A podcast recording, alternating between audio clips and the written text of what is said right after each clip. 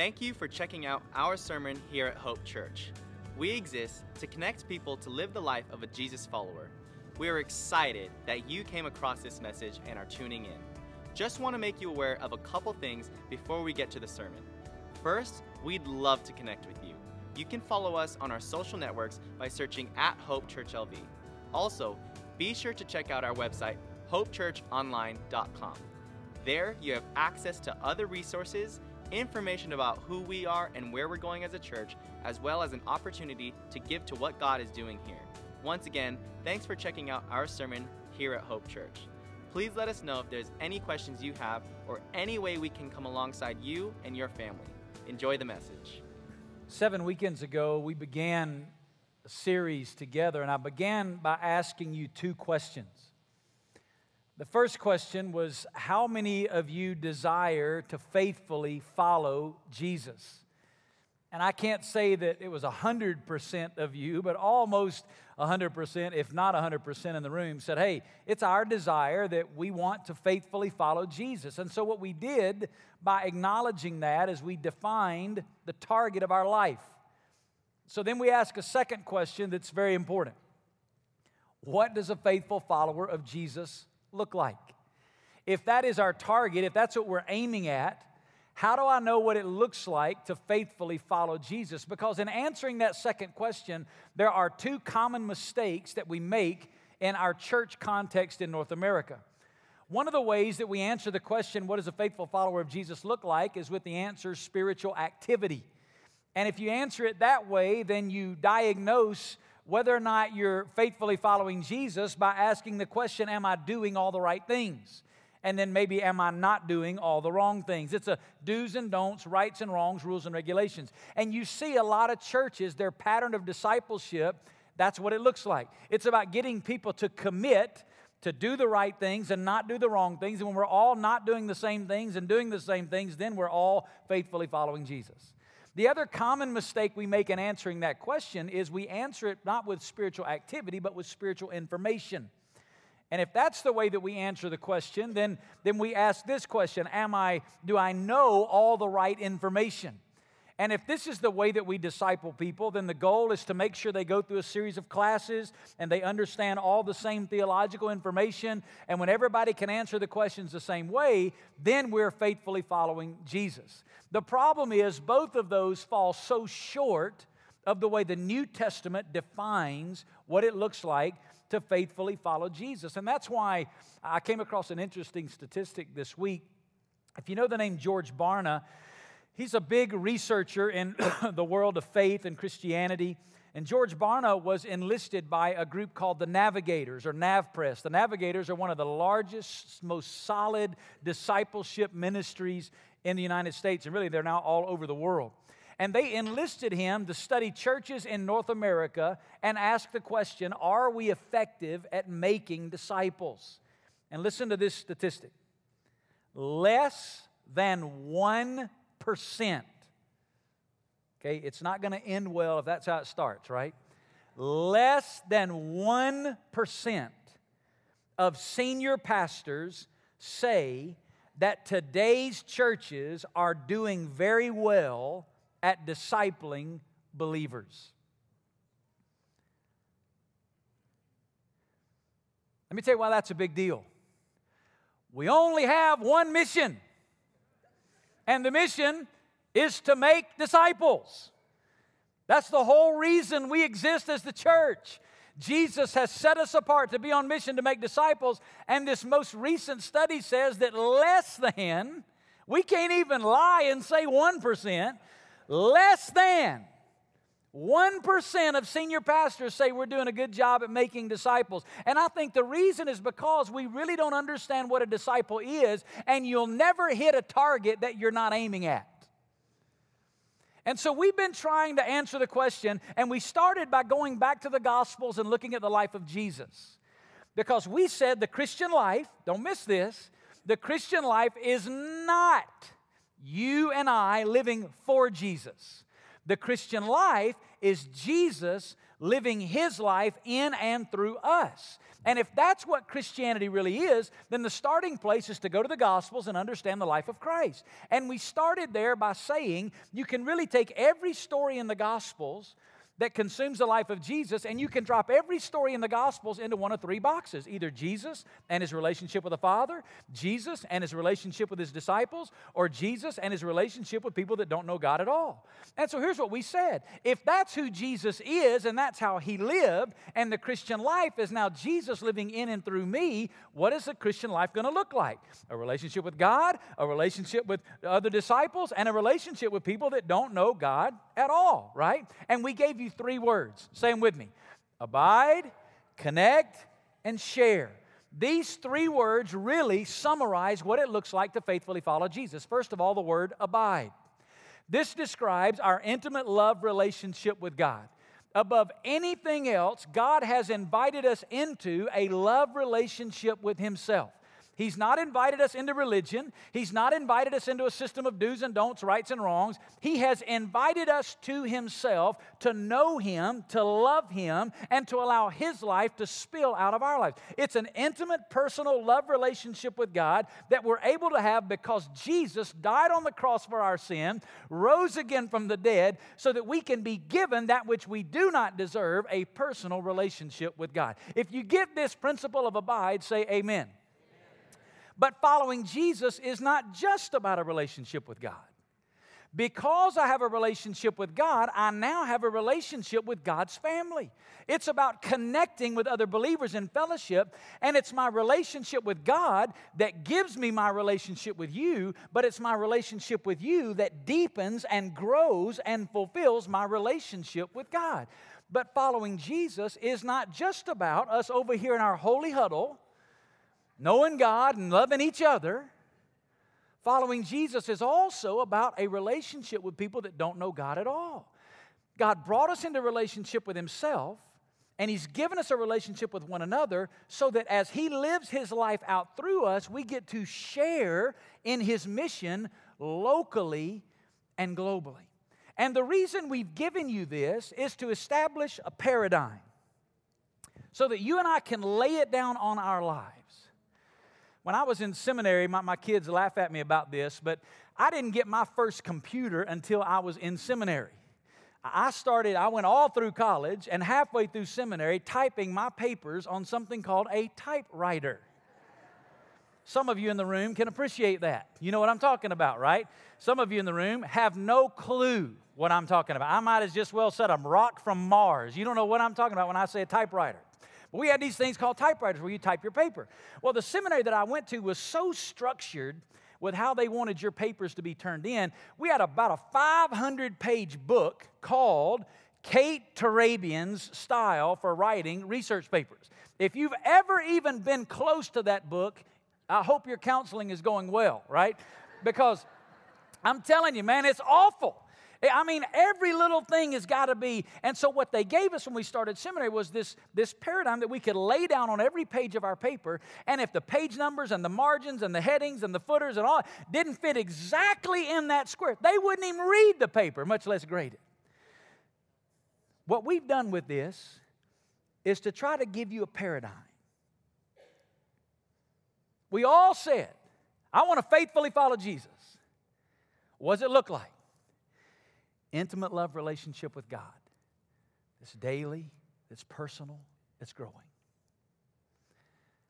Connecting relationship where I'm fellowshipping with other believers in large group gatherings and small group.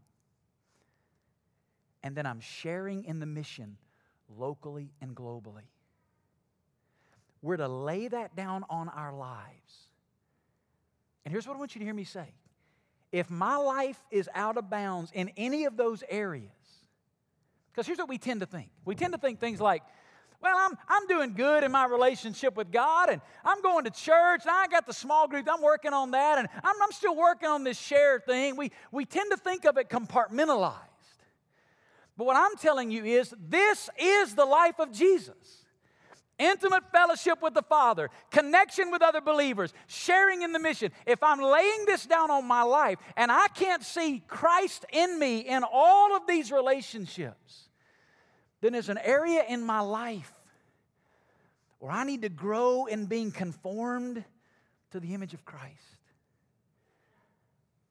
And this all really began to sink in for me. 1998, 1999. I'd been walking with God for about 10 years. I'd been a Christian for about 10 years. And I'd been through that whole struggle of trying to be a good Christian. Then a guy began to kind of mentor me and disciple me, and he taught me to this principle that the Christian life is not me living for Jesus, but Jesus living through me. And he taught me to begin to pursue Christ's life in the Gospels. And by that I mean in my regular devotional time. I read all of the Bible, but about every second or third book of the Bible, I'll go back to the Gospels to just try to glean more truth about who Jesus is. Because again, my life is His life in me let me give you an example of what I'm talking about just to try to help you really understand it. Right now, here's an example right now. I'm reading the Gospel of Matthew right now in my personal devotional time. And I'm trying to continue to pursue the life of Christ in the Gospels. Let me tell you something I'm learning right now. You know what I notice about Jesus' life in the Gospels? He's never in a hurry. He's never in a hurry. And he also never seems to be interrupted. Here's what I mean by that the things that look like interruptions, by the time you read to the end of the story, are actually a part of the plan. And so I look at my life. I'm always in a hurry, and I feel like I'm constantly getting interrupted. So here's what I'm asking myself right now Lord, what am I putting on my agenda? that you didn't put there? God, what am I allowing to dominate my schedule that's not of you? Because, Lord, you've given me all the time today that I need to accomplish everything today that you want me to do. And if there's stuff today that I can't get to, it's either something that I put there that you didn't want me to do, or I've let something else get in there and taken the place of what you really wanted me to do. Does that make sense? Say amen. So that's what I mean when I say looking for the life of Christ. Beyond just the historical reality that he, he was sinless, he died, he rose again, he ascended back. Well, that's great. That's the truth of who Jesus is. But there's a whole life of who Jesus is that I think sometimes we miss because we read the Bible through our Christian lenses and we miss the reality of who Christ is. And although Jesus is so infinitely much more than a model, it doesn't change the reality that he also is a model of what it looks like for a human being to live a life in total dependence on God and allow God in you to work through you for his glory. So that's where I was, 1999, starting this journey of pursuing the life of Christ in the Gospels. I get to Luke chapter 4. If you got your Bible open there, Luke chapter 4, I want to read you a couple of verses here. God just really interrupted my life with these verses. And He has the right to do that. Amen. Luke 4, verse 42 Look what it says. When day came, Jesus left and went to a secluded place, and the crowds were searching for him and came to him and tried to keep him from going away from them. But he said to them,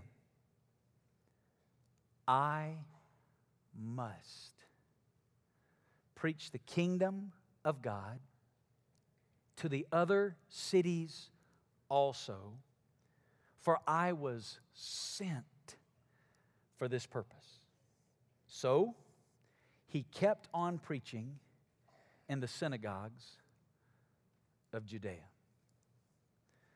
So, as we kind of transition in this series and finish up talking about share, and then we're going to launch into something else next week that I'm going to tell you about in just a little bit that takes this series to another level for us. I want to share with you three final realities out of these verses that I hope grab your heart today. Here's the first one as I follow Jesus, what's on his heart will be on my heart. I want you to read that out loud with me. You ready? One, two, three. As I follow Jesus, what is on his heart will be on my heart. Just makes sense, right? I mean, it really happens in any relationship. You spend enough time with somebody, guess what happens? You start caring about what they care about. Give you an example from my life. When I was in college, I didn't care about anything being clean, right? I didn't care at all. Matter of fact, when, when I was in college, I would wear absolutely every piece of clothing I had before I did laundry. And even before I did laundry, I would then run through the second loop of the smell test, right? You know what I'm talking about. That's still good. I can wear that, right? And when every, I mean literally everything was done, then it's time to do laundry. You don't have a choice, right? I've been married 23 years. I spend a lot of time with my wife who is passionate about stuff being clean. You know what I found about myself now? I care about that stuff. Even though I don't want to admit it, I now care about things I didn't used to care about at all because I spend a lot of time with my wife. And as we have developed our relationship, what's on her heart, guess what? It's gotten on my heart. Let me tell you what's on her heart. It needs to be clean, everything. Like white glove test clean. We have a saying in our house there's clean and there's Christy clean. Everything has got to be Christy clean standards. But here's what's funny now. Now, I care about that stuff. Here's what I'm saying to you. As you walk with Jesus, what's on his heart? It gets on your heart. And let me tell you what I saw that morning in Luke chapter 4. Jesus kind of peeled back the layers a little bit and let me see his heart. And here's where I saw it in that phrase. He said, I must preach the kingdom of God. Now, sometimes, again, we read the Bible so much that we pull the emotion and the excitement and the passion out of it. But I want you to hear how eh, the Greek construction of that phrase, it's Jesus said this. He said, I must didn't just say, I might or I'm thinking about it. I must. The word must is a word that means it's absolutely necessary. And the way it's constructed here in the original language is a phrase that describes not something that was a momentary passion, but it was something that every minute of every hour, every hour of every day, every day of every week, every week of every month, every month of every year was the consuming passion of the life of Jesus. Jesus said, I must be about this. And when I saw it, I saw a passion in him that wasn't in me at all. Let me tell you what this passion was. It was, first of all, a passion for God's kingdom. Did you hear it? I must preach the kingdom of God. So here I am, I'm sitting there, I'm looking for stuff in Jesus that's not in me. I see this word must, it jumps off the page. I see Jesus screaming his passion, and I see the, the fill in the blank is he's passionate about the kingdom of God. And as I sat there, here's what my response was Lord, not only is that not my passion, I really don't even know what that is. If you'd have told me right then, stand up and give a definition, what if right now I said, uh, I'm going to call on one of you to stand up and give me a definition of the kingdom of God? You ready? Uh, yeah, right. We're having that Southwest Airlines moment, right? Nobody's making eye contact. what if I said, stand up, give a definition of the kingdom? I couldn't have done it. So not only did I not even know what it was, there's no way I could say it was a passion of my life. And yet here's Jesus saying the consuming passion of his life is the kingdom of God. What is the kingdom of God? I begin to research it. Did you know that there are over 100 different references in 16 different books of the New Testament to the kingdom of God? Here's the way I think about that. If God says something one time in the Bible, that means it's a big deal, right? I mean, He doesn't have to repeat it. If it makes the book, we should probably pay attention. If you got that, say amen. Now, the kingdom of God didn't just make the book. Of the books of the New Testament use the phrase, and it's used over a hundred different times. So, what is the kingdom of God? For sake of time, let me give you a definition.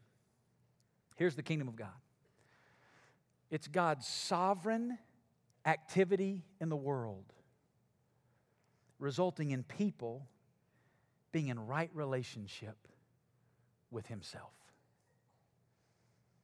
It's the big picture of the mission of God, the eternal purpose of God. The kingdom of God is God's sovereign activity in the world.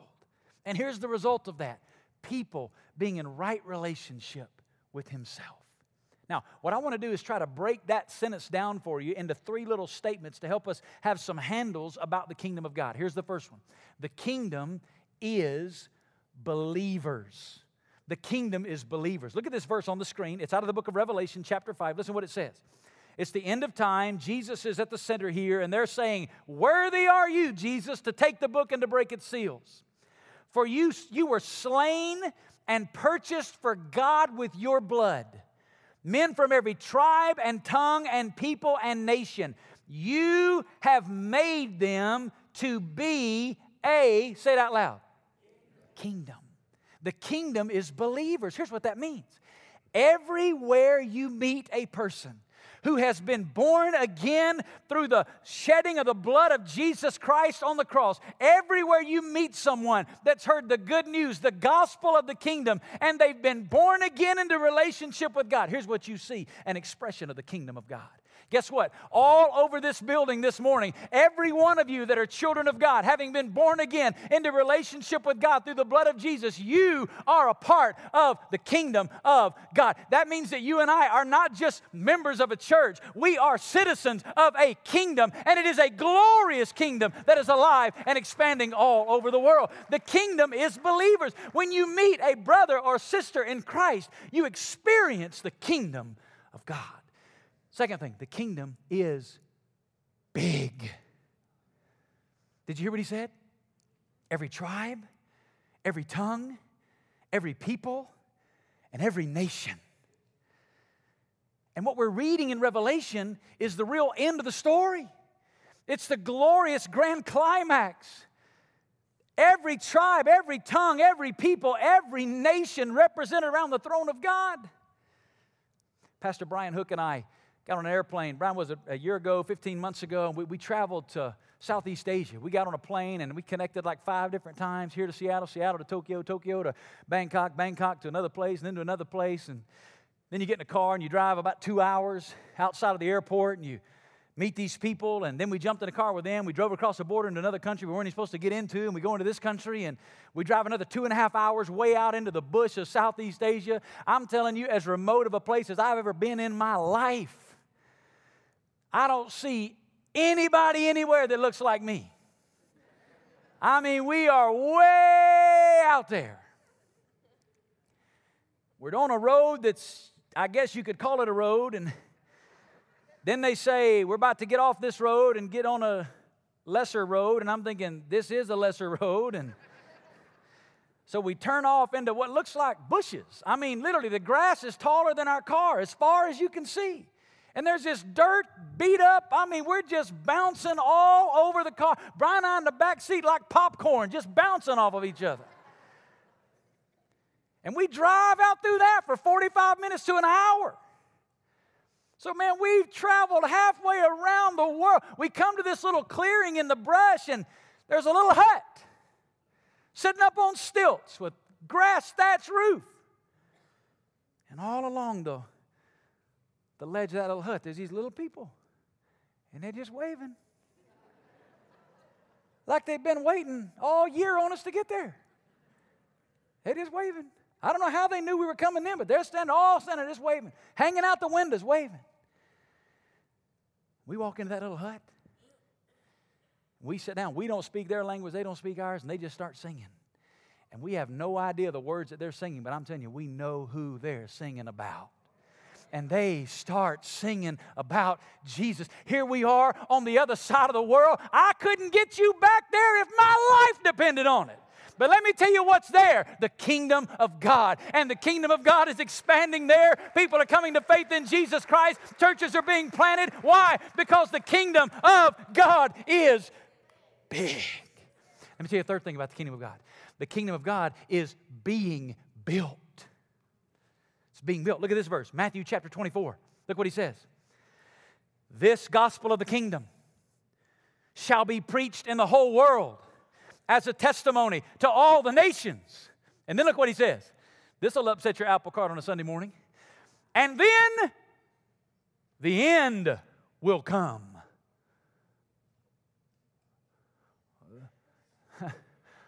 uh, the end of what? the end of the world as you know it.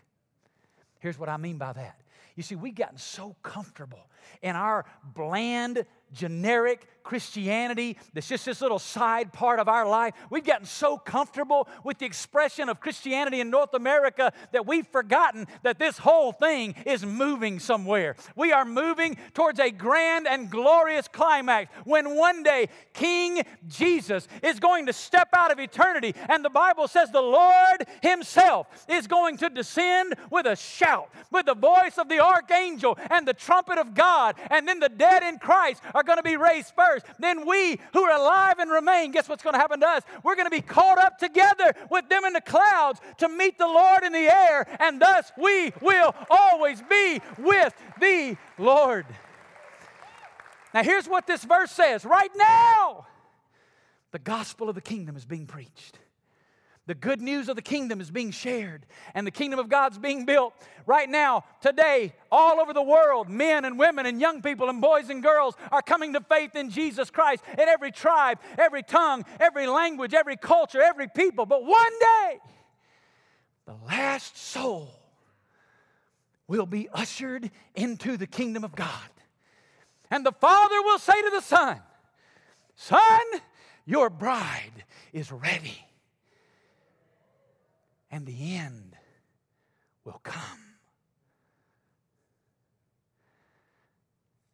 Right now, you and I are part of a kingdom of God that's big and it's being built all over the world. And here's what I want you to hear me say today God brought you and God brought me into relationship with Himself so that we could share in his mission of expanding his kingdom to the ends of the earth. God didn't just bring you to himself to bless your life and give you your best life now. God brought you to himself so that out of the overflow of your intimate love relationship with Him, Christ in you, working through you, could share in His mission locally and globally. And this is not what I'm saying. This is not just something, well, I'm working. No, this is who Jesus is. And to the degree I'm allowing Christ in me to live through me, guess what it looks like? I'm sharing in the mission of the kingdom. Here's what it means mission is not what we do as followers of Jesus. Mission's just who we are. Listen to the way John Piper said it. Look what he said on the screen. He said, If we as a church are disobedient, it is not ultimately the cause of God and the cause of world missions that will lose. We will lose. God's counsel will stand, and He will accomplish all His purposes. His triumph is never in question only our participation in it, our incalculable loss.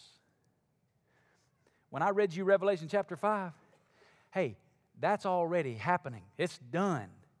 In eternity, it's already established. It is a glorious scene that we are going. It's not what might happen, it's what will happen.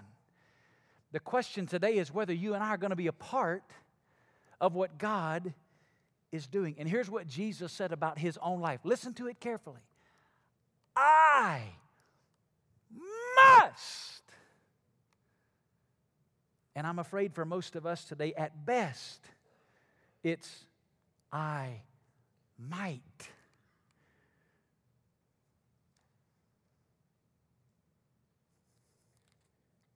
Just in case you think I'm building too much on this phrase Jesus used, I must. I want you to hear what Jesus said in another place in the Gospels, Matthew chapter 6, verse 33. Listen to what Jesus said. Seek what? First the what? Kingdom of God. For all the linguistic scholars in the room, that is not a suggestion, it's an imperative. Meaning he wasn't laying it on the table as an option for us to consider. It's a command. Jesus said, the number one, meaning everything else in your life should revolve around the kingdom of God. But there's another part of this. Not just God's kingdom, Jesus was passionate about God's kingdom being expanded. Did you hear what he said? There's another phrase that jumped off the page that morning to me. Look what he said I must preach the kingdom to the other cities also. Did you hear it? Other cities. The heart cry of those who had not yet responded to the gospel motivated Jesus. Jesus was driven by the reality that there were people that hadn't heard about the gospel, that didn't know about the king, and that had not been ushered into the kingdom of God. It was a passion of his life. This little phrase, other cities, the word other in the Greek language, there are two, two words that in the Greek language we translate with the word other. One of them is a word that means other, it's the word allos. It means another of the same kind. The second of these words is the Greek word heteros, it means another of a different kind. And the word that he's using here is not the word allos, another of the same kind. It's the word heteros, another of a different kind, meaning that what Jesus is talking about here is crossing cultural barriers with the gospel. He's saying that sharing in the mission demands multicultural expressions of the gospel, and it demands crossing cultures with the gospel. It means that if we are going to live this out as a fellowship where we do live, we need to be multicultural, and where we don't live, we need to cross cultures geographically with the gospel.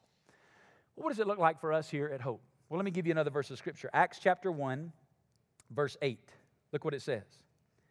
Jesus said, But you will receive power when the Holy Spirit has come upon you, and you shall be my witnesses both in Jerusalem and in all Judea and Samaria and even to the remotest part of the earth. Did you hear it there? He said, Guys, here's the plan Jerusalem, Judea, Samaria, remotest part of the earth. What does that look like for us? Here's what it looks like Las Vegas, the West, and the world. God brought me into relationship with Himself to share in His mission through my life, locally, globally. Las Vegas, the West, and the world. I was doing some research this week on our city. Let me tell you what I found out. It was an article on a website called marketwatch.com. It's February 2nd article. You can find it. Here was the headline of the article, the title of the article. This is the most godless city in America. Guess where we fell on the list? Number four. Portland, Seattle, San Francisco, Las Vegas. Most godless city in America. 92% of the people who live in our city have no relationship with Jesus Christ. That means over 1.9 million people. And I want you to hear me clearly. God brought you into relationship with Himself because He loves you, but He also brought you into relationship with Himself because He loves Las Vegas. And God desires for people in the city of Las Vegas to be exposed to His gospel and be brought and ushered into the kingdom of God. And let me tell you, that's going to happen. You're the plan. You're the plan. The West. He said, beyond, he's beyond Jerusalem, he said Judea and Samaria. What was that? That's a region surrounding their city. For us, it's the Western United States. Did you know this? That America is now the fourth largest lost nation on planet Earth? Did you know only, only China, India, and Indonesia have more lost people within their borders than the United States of America? We're number four on that list. Did you know this? 40% of the unchurched population in America, guess where they live? The Western United States.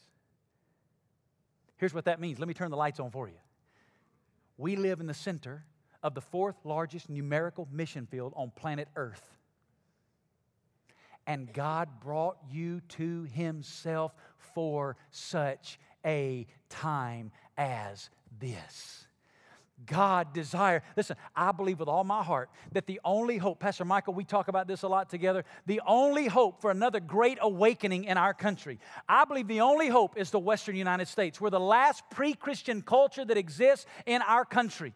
And I believe if we're going to see a sweeping move of God across our land, it's going to begin in the Western United States. And get this God brought you and God brought me to Himself, and God birthed our church for such a time, not so that we could get over here here in our holy huddle and just abide in Him and connect with each other and meet our needs. No, all that's wonderful. But He brought us to Himself so that through our lives we could share in the mission of reaching our region for the glory of God and expanding His kingdom.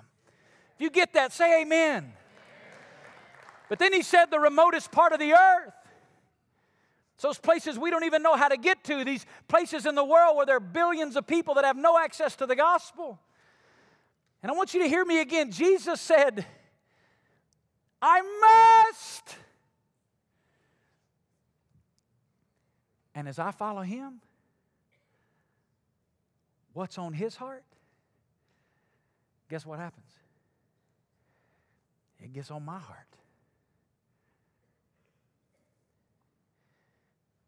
Let me share you a second truth out of these verses that God showed me my relationship to the world is dependent on my fellowship with the Father. Read that out loud with me. My relationship to the world is dependent on my fellowship with the Father. Satan hates it when we get serious about expanding God's kingdom. Honestly, Satan could care less if we get in here and have great worship services. As long as when we leave here, we don't take it out of here. He can't do anything to us in here. We're saved, we're secure in Christ, we're going to heaven when we die. He's lost that battle, that's done. What he cares about is when we get passionate about taking what we got in here out there. And so, what the enemy does is he creates weapons to use against the expansion of God's kingdom. Let me ask you a question more. What's the greatest weapon of the enemy against the expansion of God's kingdom in the world? Some people think it's persecution, like what's happening in the Middle East, where we saw in, in recent months Christians with their heads cut off. Christians being burned alive because of their faith in Jesus, or like what we see in Southeast Asia, where we have some of our pastors that are right now in wooden stocks, hands and feet, simply because they won't stop preaching the gospel. Some people think persecution is the great enemy that keeps the gospel from expanding. But the reality is, as you study places in the world where the church is being persecuted, guess what? You'll find the, some of the strongest growing areas of Christianity. The gospel is exploding in some in the country of Iran. Iran right now is one of the fastest growing people movements to the gospel in the history of the world. 600 people a month are coming to faith in Jesus Christ in that country. And in the last 100 years, more people have come to faith in Christ in Iran than in the previous 19 centuries combined. So persecution is not the greatest weapon of the enemy. Some people think it's false doctrine, false teaching. But let me tell you what I think the greatest weapon is. I think it's right here in these verses. Look at him again, verse 42. When day came, Jesus left and went to a secluded place, and the crowds were searching for him. And they came to him, and listen, and tried to keep him from going away from them. Here's what happened. We don't have time to walk through it all, but if you, if you read chapter 4 of the Gospel of Luke, they heard Jesus preach and they heard him. And they, the Bible says in verse 32 of chapter 4 that they were amazed. They said, We've never heard anybody teach like Jesus teach. We've never heard preaching like Jesus preaches as somebody with authority. They, they heard him preach. And then they saw his power. As you read on down in verses 35 to 38, Jesus casts out demons out of people and, and they see the power of Jesus. And they, the Bible literally says they were amazed at his power. They, they stood in awe at the power of Jesus. And then they saw his compassion for people. In verses 40 to 42, you, you read where they were bringing people that were sick. And the Bible says that every one of them, it's the only place in the New Testament I found that he did it, but it says he literally laid his hands on every one of them and healed every single one of them. So here's what happened these people heard Jesus teach, and they said, Wow, we never heard teaching like this. They saw his power and they, they said, Wow, we, we need that power in our lives. And they, they saw his compassion and they said, Man, we've never seen love like this. And they said, Let's just do this. Let's just keep it all right here for us.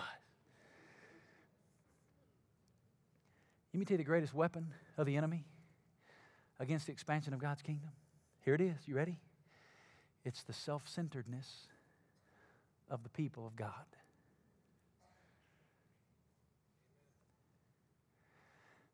We care more about ourselves than we do the world Jesus died to save. Hear me, hear me, hear me, hear me.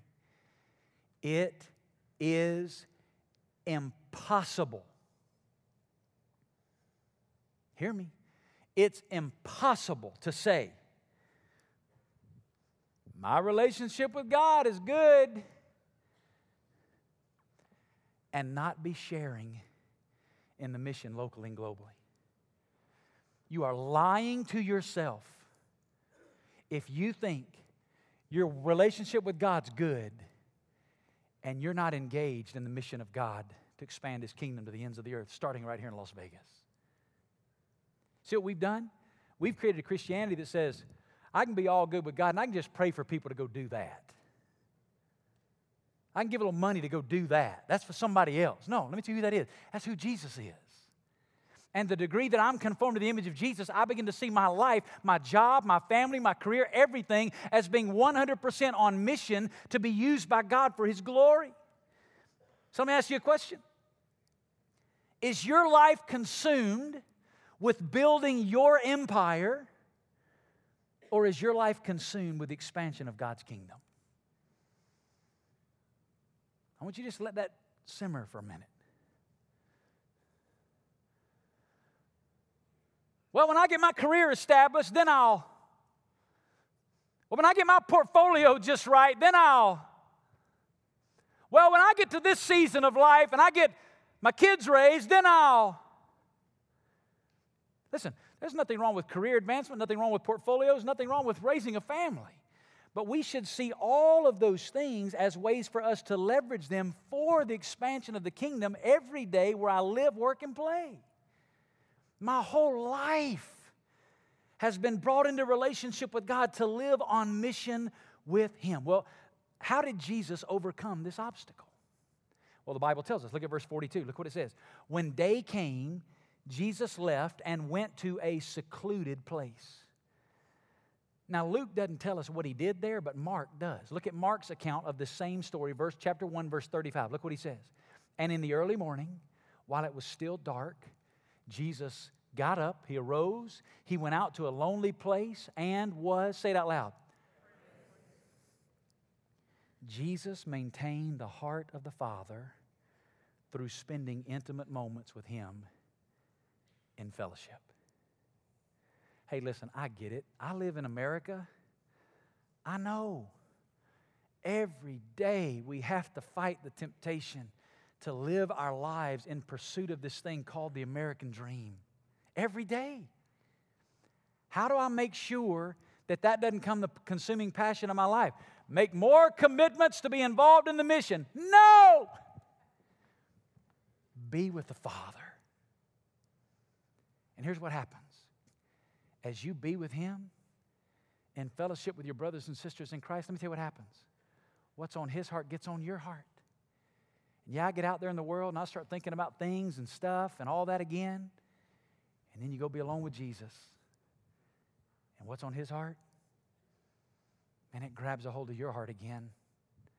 It's my fellowship with the Father that maintains a right relationship. Because to be honest, left to ourselves in our own flesh, we don't care about others. But it's Christ in us who begins to allow us to see people the way He sees them. It changes the way we live. And that's the last thing the life that I live should reflect the purpose that I have. I love the way this text ends. Verse 44. So he kept on preaching. Stay here, Lord. I'm about something bigger than that. So he went from city to city, place to place. He kept the, the life that he lived, reflected the purpose that he had. Remember what I told you last weekend? Last weekend, here's what we said You are the light of the world. You are the plan. You are God's plan for taking His message to Las Vegas, the West, and the world. You're the plan. And listen to me, there is no plan B. You, the plan. Does the life that you live reflect the purpose that you have? Now, here's where this hit me in 1999. I'm in my quiet time. I see this in Jesus that I've just shared with you that's not in me. None of this was in me. And it broke me. I went and got my wife. We knelt down in our living room there in Memphis. And here's what we said Lord, yes.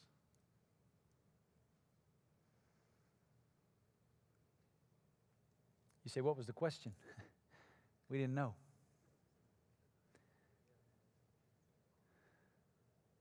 Lord, wherever, whenever, whatever, however, God, we put our family, our career, our future. God, it's all in your hands. The answer is yes. Two weeks later is when Johnny Hunt approached me and said, Vance, we're starting a church in Las Vegas, Nevada, and I believe you're to be the pastor of that church. And the rest of the story is we've spent the last 15 years of our lives in this city trying to live out Luke chapter 4. Trying to let God use us to raise up a people that say, not I might, but I must. I must share the good news of the kingdom to the other cities also. Because that's why we've been sent.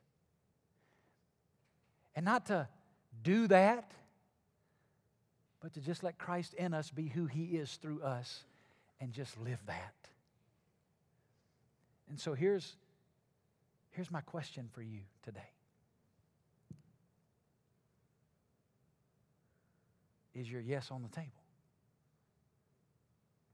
Now, I know, I, I know that's a scary question for some of us because what, what might God ask? and I, I, I got to be honest with you, I don't know. For some of you, I mean, you stay right here in this city and you just use your platform, your family, everything to leverage it for God's glory among the nation. For some of you, five years from now, you may live on the other side of the world. But let me, let me give you testimony. I'm 15 years removed from my yes. It's been the greatest ride of my life. I'm telling you, when he called us, I thought, hmm, I don't know. All the anxiety that you maybe have, I had the same thing. I don't want you to think we were like, yes, Lord, we're in. No, no, we were terrified. Yes, Lord, oh God. Greatest ride of my life.